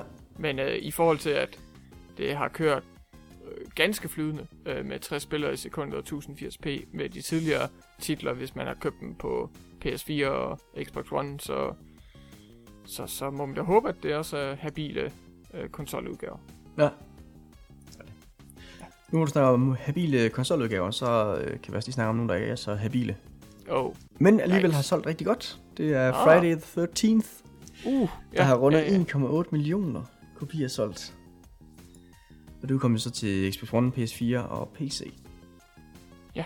Uh, okay. Og så er det så solgt fremragende åbenbart. Det er jo så det her asynchronous multiplayer, hvor der er en, der er en morder, der løber rundt og dræber de her counselors, der så skal løbe rundt og prøve på at flygte. ja, hvad, hvad, ja, hvem er det egentlig, der har det til anmeldelse? Var det ikke Mathias? Jeg ved ikke, om han fik det til anmeldelse, eller han bare selv købte det ved anmelde det. Mm, Han var, det ikke, var det ikke Lasse? Nej, Lasse, det var Dead by Daylight, Ja, ja, okay. som minder rigtig meget om. Ja. Fordi Nej, Mathias, han fik ikke begge. Nej. Mathias sidder, ligger i hvert fald inde med Xbox One-udgaven, og det er jo den, der kørte i længst tid uden at fungere, altså hvor online-delen simpelthen bare ikke ja, virkede. Ja, han har også snakket om det på, i tidligere episoder af den her podcast, ja. Og han, jeg tror, de har udgivet en patch for nogle uger siden, to uger siden måske, en uge siden, der, der Ja. skulle fikse det. Ja. Hvilket også er lang tid at køre uden øh, ordentlig funktionel multiplayer, når det er multiplayer fokuseret, eller multiplayer exclusive indtil videre. Ja, helt klart. Men det er, det er dem her udviklerne så også ude og, ude og kommentere på, at de ikke har haft den bedste launch, selvom de er glade for salgstallene nu her, og de har selvfølgelig været dedikeret til at arbejde videre på det, og de har også snakket om, at der kommer en singleplayer-del til det, som de stadig arbejder på. Ja. Og så også øh, mere indhold, udover bare patchfixing. Mm-hmm. Helt klart.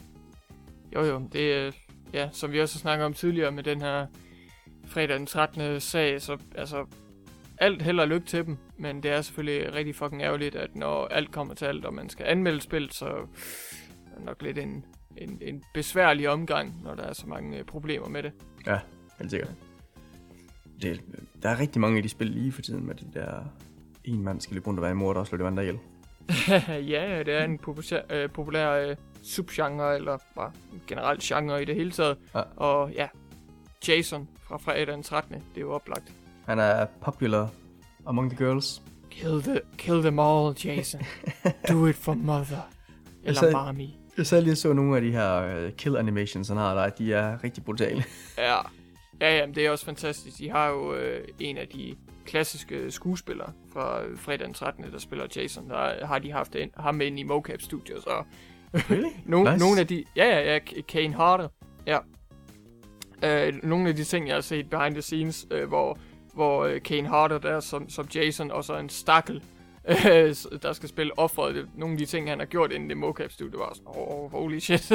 det, øh, godt klaret, champ. Det, det klarede jeg godt. Så fik, fik I lige simuleret, at, at du brækkede ryggen på øh, ryggraden på, på den stakkels pige. Øh, super. Rigtig godt. Men, ja. Det, er jo, det, det, det skal jo gøres.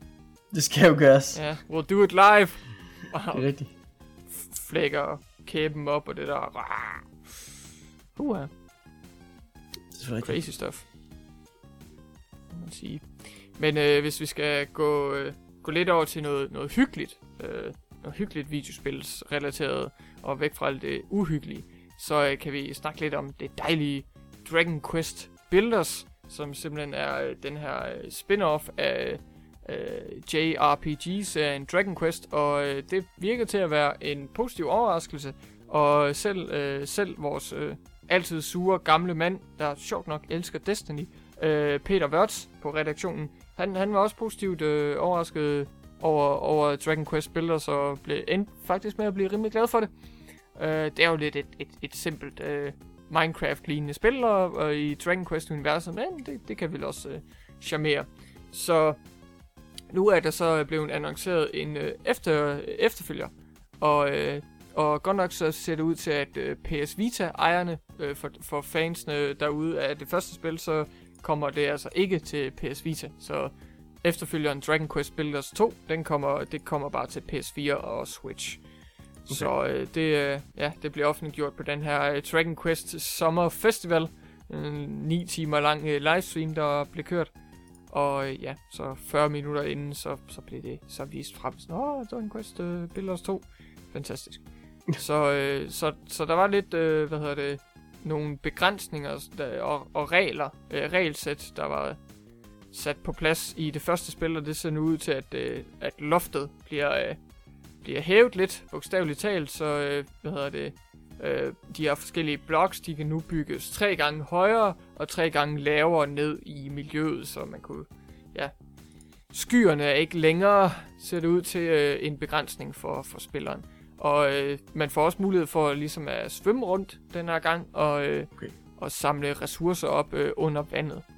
Så, øh, så ja, det, øh, det, det ser ud til, at, øh, at det bliver øh, nogle, nogle dejlige øh, forbedringer, og, og den her version af spillet, den her efter, efterfølger, den, der, der vil der simpelthen også være mulighed for øh, multiplayer øh, til op til fire spillere. Så ikke nogen, øh, ikke nogen øh, udgivelsesdato endnu, desværre. Men i hvert fald så er det blevet annonceret. Og så hvis I er ligesom Peter Watts derude, så kan det være, at I også ser frem til det. Jeg må bare håbe, der ikke er nogen andre derude, der er ligesom Peter Watts. uh, Good of humanity. Please. Hvad? Det handler altså om balance, right? ja, det er rigtigt. Ja. Der må være nogen, der ligesom er på den anden ende af skalaen også, lige vægtet op. Mhm, mhm. Helt klart, helt klart. Har du, øh, hørt, du har hørt om det her lille spil, der hedder Crash Bandicoot, ikke? Der har fået en lille remake. Jo, jo det, jeg har vist hørt en ting eller to. Der har været lidt snak om det. Aha, aha. Det er åbenbart øh, solgt fremragende. Det har det. Solgt øh, meget bedre, end Activision havde håbet på i deres vildeste drømme. Hvem skulle troet det? Det her remake, så, øh, så de, er, de går og tænker lidt internt, om der er andre serier, de har i, i godteposen, de måske kunne give samme behandling og bringe tilbage igen. Mhm. Har de snakket om. Ja. På en investor meeting. Men der har vel også været snak om, at øh, de måske vil sprede lidt ud, og så må bringe nogle af de klassiske serier tilbage, og så lancere dem på mobile platforme. Lidt ligesom de har gjort med Skylanders. Ja, de nævner i hvert fald nogle eksempler, og et af dem det er så mobil øh, Skylanders-spil her, ja. Ja, Eller, yikes. eller er det mobil Spyro, er det sådan, han nævner det? Nej, det er Skylanders, det er Ja, men altså, Skylanders Spyro, det er sådan lidt synonymt nu om dagen, er det ikke? Jo, det er jo lidt der, de... Det er jo det, det Spyro, der er nu. Ja. Stakkel. Det er jo øh, Skylanders. Og så er der, de nævner også noget som Modern Warfare Remastered og... Ja, så også de der DLC-ting, der kom til Black Ops 3 med Mons, øh, Zombies der. Ja, den der pakke. Ja. Så jeg ved ikke helt, om de måske kunne bringe øh, Old Spyro back, eller hvad de lige ellers har. Spændende ting. Mm. Måske. Måske, måske. Men det er ikke også dem, der lavet Pitfall? Til Pitfall? Atari? Nå jo, er det, er det stadig dem, der har øh, licensen? Ej, det ved jeg ikke, om det er. Fanden, jeg kan huske, Øh. der, der, der, var, der er også udkommet til Windows engang. Jeg kan ikke huske, om der, Der, det. kom der, der kom der også et uh, Pitfall-spil til PS2 og Xbox, gør der ikke? Sådan et, uh, Sådan et, et 3D noget? reboot. Ja, ja, 3D, ja. Åh, oh, det kan jeg kun meget, meget, meget løst huske. Åh, oh, okay. Jeg tror, kan det passe, vi har lagt en retro-anmeldelse op af det?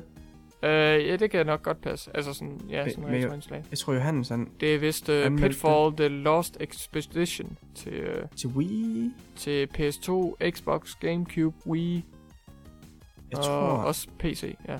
ah, jeg tror, jeg tror, jeg gav ind om det, før jeg lige så uh, Johannes gamle anmeldelse. Ja. Af det til Wii. Ja, men jeg tror, hvis det var i den periode, hvor der var rigtig mange sådan shovelware-spil Ja, fra den tidligere generation, der så blev porteret over til Wii, og mange gange så var det en værre udgave, fordi det Ah. ikke var så nemt at portere. og det bare skulle gå hurtigt, de her to mand til det. Ja, yeah, pretty much. Something like that. Something like that.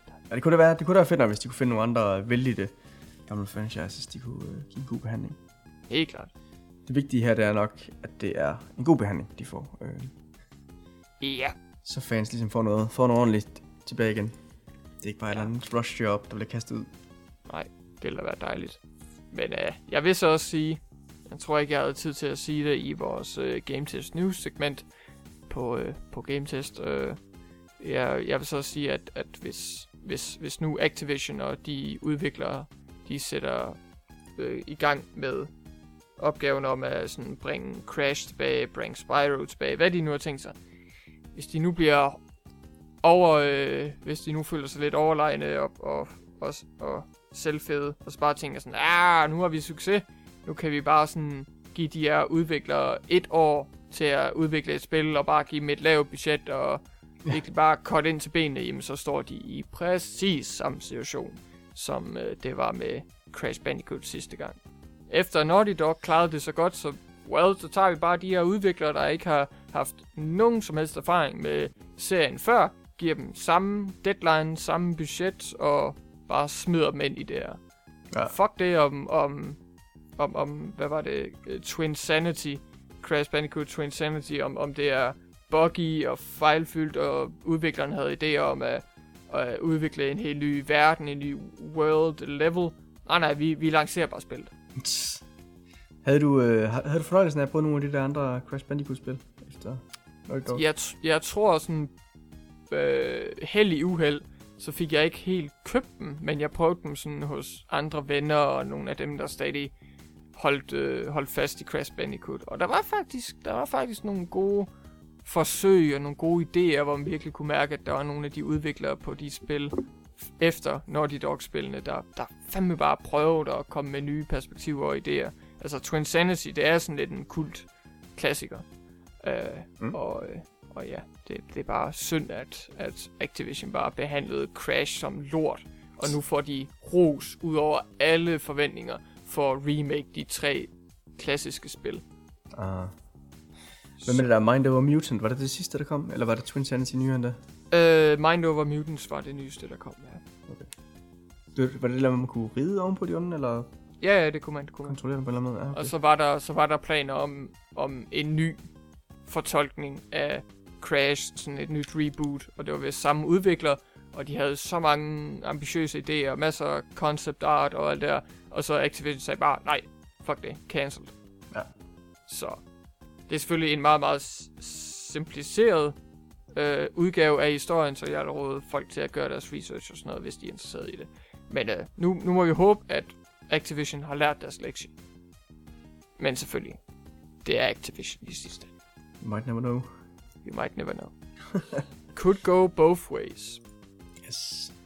Så ja, hvis, øh, hvis jeg skal hoppe over til øh, min sidste øh, nyhed her, så øh, kan vi snakke lidt om øh, Skull and Bones fra øh, Ubisoft. Det her øh, øh, meget øh, Assassin's Creed øh, lignende spil, som, øh, som simpelthen øh, er sådan et øh, multiplayer fokuseret spil, øh, hvor at øh, de Ubisoft simpelthen bare har været laserfokuseret på det her øh, søsejlads øh, og, og alle de her øh, øh, skibs, øh, hvad skal man sige, skibskonflikter øh, konflikter og, og, og øh, piratlignende øh, øh, eventyr, man kan komme ud på.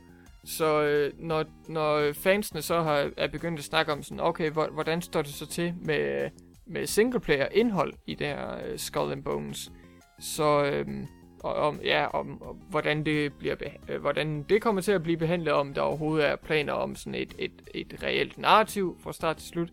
Så øh, creative directoren øh, Justin Farron, han har så snakket lidt om, øh, om det her, øh, om, de, om den her idé om en øh, singleplayer kampagne.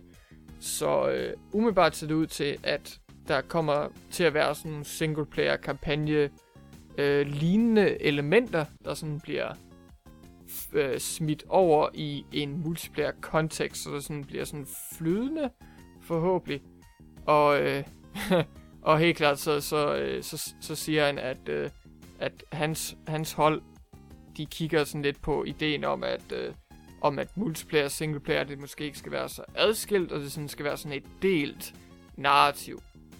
Så øh, det, det, her, det her narrativ, han snakker om, det er sådan ideen om, om at øh, spillerne kan kan, kan sådan livestreame og, og sådan udgive deres, øh, deres, øh, deres øh, øh eventyr til, til masserne, mens de sidder og oplever det. Oplever det og det, det, det, det ser de øh, på Skull and Bones holdet, det ser de som en, som en unik oplevelse for spilleren, så, så det var ligesom den idé, de tog udgangspunkt i, så hvis man sådan de tænkte lidt over, hvis man nu skabte sådan et systematisk, øh, en systematisk verden, hvor Mm. at øh, hvor enhver øh, spiller øh, kunne ligesom have deres egen unikke singleplayer oplevelse.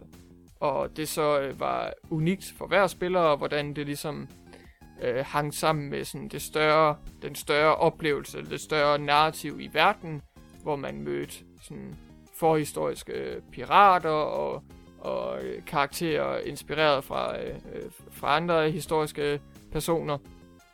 Og så, ja, så, så er der ligesom, så, så, så, ser, så kan de ligesom forestille sig sådan et narrativ, hvor at man, hvor man opbygger sådan et, øh, et bånd mellem ens, øh, ens øh, crew og de interessante karakterer, man nu ligesom møder på sin vej, og man, man udfordrer øh, forskellige øh, øh, ledere og, og ligesom besejrer dem og, og alt det her. Så, så han siger sådan, alle de elementer det er sådan en del af deres øh, narrativ, og, og de havde ikke lyst til sådan at separere det. det øh, hvad er det? De havde ikke lyst til at deres det de for alt i verden ville undgå, det var, at man ligesom gik i gang med en sim- singleplayer-kampagne, sådan A, B, C, og, øh, og så var man ligesom færdig, og så gik man bare over til multiplayer. Så de vil ligesom gerne have, gerne have at det sådan er, er smeltet sammen, og, og ligesom kan komplementere hinanden. Ah,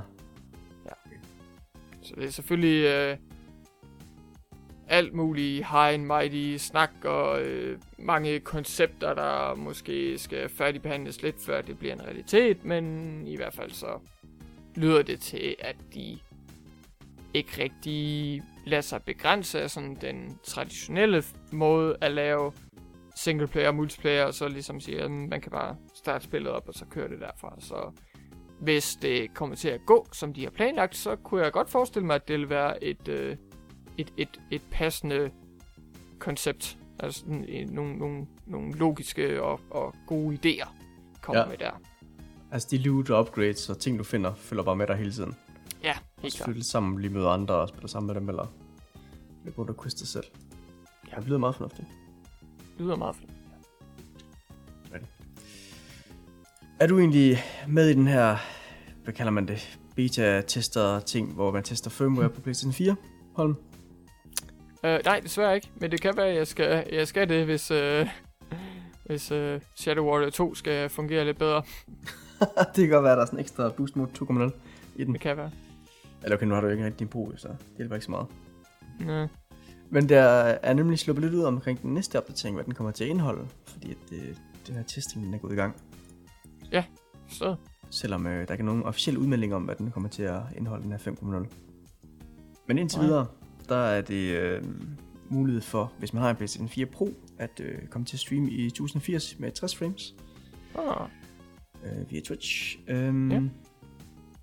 Og så er det nogle ændringer i den måde, der er øh, rettigheder på. Sådan mellem, du har en voksenkonto, og du har de her børnekontorer, tror jeg, de hedder. Familiekontorer. Ja. Og så ændrer Så- den også noget af notifikationssystemet. Jeg tror det med, at du kan se dine notifications ved bare at gå ind i, øh, når du trykker på home-knappen, i stedet for at skulle mm-hmm. gå Mhm. tilbage til home. ja, okay. Smart, smart.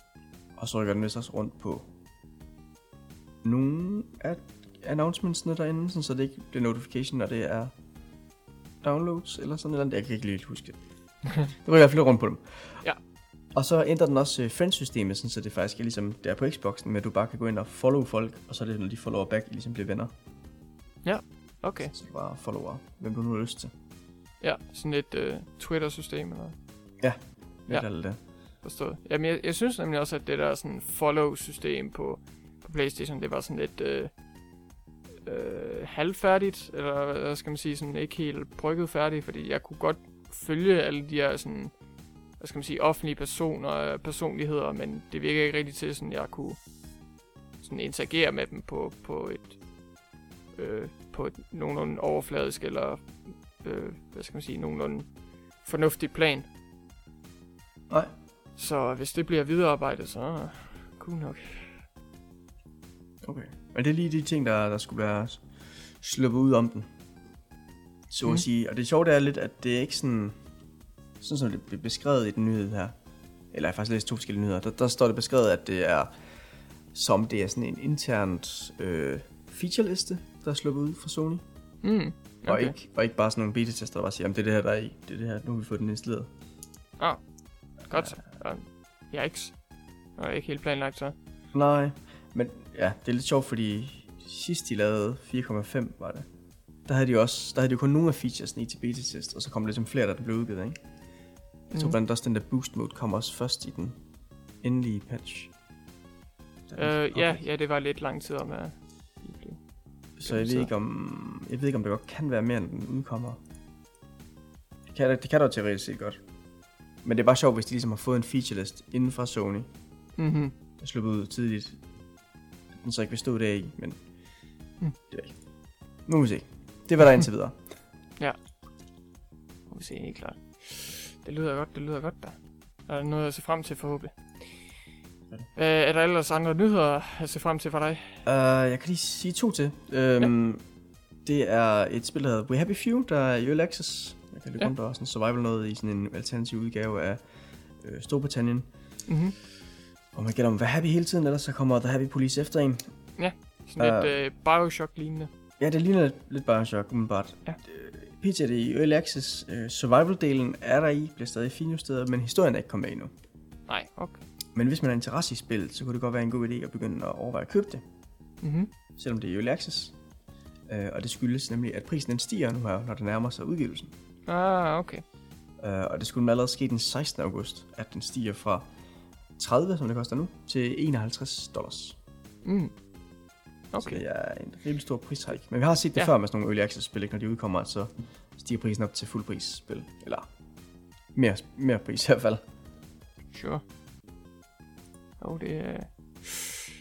Jo, jo, det er, altså... Ah, det er sgu lidt frem og tilbage, hvad jeg lige synes om det, fordi i teorien, så kunne man jo købe det, og så bare vente, indtil det er færdigt, så har man jo sparet de penge. Så man behøver ikke, man behøver ikke nødvendigvis sådan, ja, sætte sig ned og så gå i gang med det, før det er færdigt, men... Ah, no, altså... Ja, hvis de, hvis de senere hen kommer og prater med deres tal og salg i uh, Early Access, og så, ja, bare fordi man gør en god deal, men så bliver tilføjet til de statistikker, så... Det ved jeg ikke helt, hvad jeg skal synes om. Altså, jeg, jeg vil ikke, jeg vil ikke... 9 ud af 10 tilfælde, så vil jeg ikke støtte Early Access. Nej. Men altså, hvis jeg vil gøre en god deal, så åh, kan jeg jo blive overtalt til mange ting. Øhm, men, men så igen, det, det er sådan lidt uh, frem og tilbage, om, om jeg lige vil støtte den uh, business uh, model. Okay. Synes jeg. Skal du købe det? Øh, jamen... Jeg kan faktisk ikke huske, om jeg allerede har, måske har det. Ej, jeg tror ikke, jeg har det. Nej. Jeg tror faktisk ikke, jeg har det. Men jeg overvejede lidt, da, da jeg så det med Mm. prisen. Fordi jeg overvejede det også lidt i forvejen. Men der tænkte jeg, at jeg vil vente til historien den er ude. Selvfølgelig. Øh, Det men skal være 1.0. hvis de stiger til næsten dobbelt, så er det sådan lidt... Kunne man bare skulle kaste, kaste pengene nu. Ja, ja. Det er jo det er ikke nemt. Det er det. Det har, altså, det har altså været på tilbud sådan, altså. Udover at prisen bliver lav, er lavere nu, end den kommer til at blive, så har det også været yderligere på tilbud sådan løbende. Ja. Processen, og der overvejede jeg det også lidt, men det var sådan, ah, 10-15 procent. Ah, kom tilbage igen, det, man sparer mere. Helt klart, helt klart. Jamen, det kan jeg godt følge dig i. Yes, yes. Nu må jeg se. Det er øh, øh, pris og, og købs øh, fristelser til side, så ser spillet i hvert fald øh, spændende ud. Det gør det. Ja. Helt klart. Og så den sidste her, det er faktisk, øh, det, er en, det er en nyhed, der sådan er, hvad skal man sige, måske ikke så aktuel. Det er sådan ikke særlig sandsynligt, den kommer til at betyde noget. Ah. Men den er stadig måske lidt lovende. Det er nemlig, drejer sig om UL. Mm. Ja. Og øh, det næste UL, er det det, der skal være i Dubai eller sådan noget? Uh, jeg er nok den forkerte at spørge. Jeg tror, det skulle ikke være- undre mig. Jeg mener, det skal være i Saudi-Arabien, hvis jeg ikke husker det forkert. Ja. Ja. Men så gangen efter da er så ikke blevet annonceret endnu, og det gør det først i 2019. Det er det, vi finder ud af, hvor det skal være henne. Åh, for. Uh, men det er jo sådan, så alle de der lande, der gerne vil godt kunne tænke sig, ligesom at, hey, OL kan være ved os. Uh, de har jo sådan en lille komité, der ligesom fremlægger sagen til det her uh, UL uh, International Committee, hvor det var. Mm-hmm. Og så skal de så bestemme sig, okay, hvor skal det være henne? Uh, og så en af de, uh, en af de steder, det er, faktisk, det er så Paris. Ikke så overraskende. Jeg skulle godt synes, at OL kom til dem. Går Og de har, de har så annonceret, at øh, de har så nedsat en, øh, en lille komité også øh, under sig, som mm-hmm. vil undersøge muligheden for inklusion af e-sport til UL, Oh. hvis det skulle komme i Paris. Ja. Um, så det er sådan lidt en lidt spændende tilføjelse. Ja. Fordi jeg tror da, eller det er da første gang, der så er e-sport med til UL, hvis det var. Ja, er fuha. Det, jeg kan da ikke huske noget lignende i hvert fald. Nej. Nej. Men det er jo sådan lidt, altså komiteen skal jo først finde en god måde at inkludere det i. Hvis det er, så skal, så skal Paris-komiteen så beslutte sig for, okay, de skal så komme med. Og så skal de så også udvælges af uh, International Olympic Committee til, at Mhm. det skal være i Paris, ligesom før det sådan er helt aktuelt, ikke? Jo. Så det er sådan lidt langt ude i ledene, men det er ligesom uh, en bevægelse af events, der ligesom er lidt spændende at følge, fordi det kan være, at der er andre, der ligesom begynder at overveje at få e-sport med, som en del af Olympic Games. Jep, jep. Så begynder det. Så begynder det. Så begynder e-sport snart over til hele verden. Og så snart så det bare CSGO alt sammen. Præcis. Fantastisk. Så, øh, så, så øh, snart så, øh, kommer øh, CSGO, øh, CSGO-vinderen løbende med den olympiske fakkel. Ja, ja, mister pusten halvvejs, og så bare ja. står holder sig til siden. Forfærdeligt. Alt det lag. Kan ikke klare det. Forfærdeligt, ja. Yes, yes. Så øh, må vi jo øh, krydse fingre for, at øh, e-sports overtager verden. Men indtil den tid kommer, så kan vi blive lige her i nuet. Og hvis I rigtig gerne vil snakke med os, så vi kan, hvad hedder det, lave flere øh, podcast og, og, og ja, det, fortsætte dialogen, så kan I skrive en, øh, en mail ind til os. Det modtager vi mægtig gerne på øh, gametest, gametest.dk.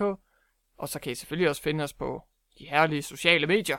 Hvad end I foretrækker. Twitter, Facebook, Gametest Danmark. Vi har også en hyggegruppe på Facebook, Group Gametest. Lav der nogle fans. Der kan I også komme ind og snakke med os. Vi er alle sammen present and accounted for. Og ja, så har vi selvfølgelig også masser af videoindhold til øh, vores Gametest-program og ekstra øh, YouTube exclusives, hvad I nu end vil kigge på inde på Gametest Danmark på YouTube. Så indtil næste gang, så må I have det rigtig godt derude. Også, øh, også dig, Hoff. Så må du begynde at øve dig til OL. Ja, jeg er allerede i gang. Det er godt, det er godt. Held og lykke, min ven.